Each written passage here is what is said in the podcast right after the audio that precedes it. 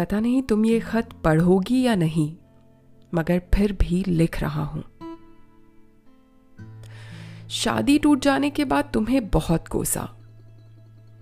अपनी इज़्ज़त घर वालों की इज़्ज़त।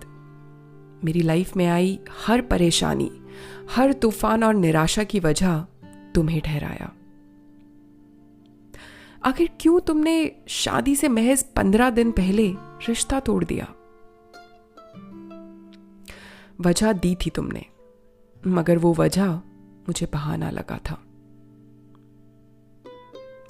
बीते चार सालों में ये समझ आया, सब सफ़र मंजिल तक नहीं पहुँचते। कभी कभी मंजिल बस दो कदम दूर होती है और रास्ता खत्म हो जाता है।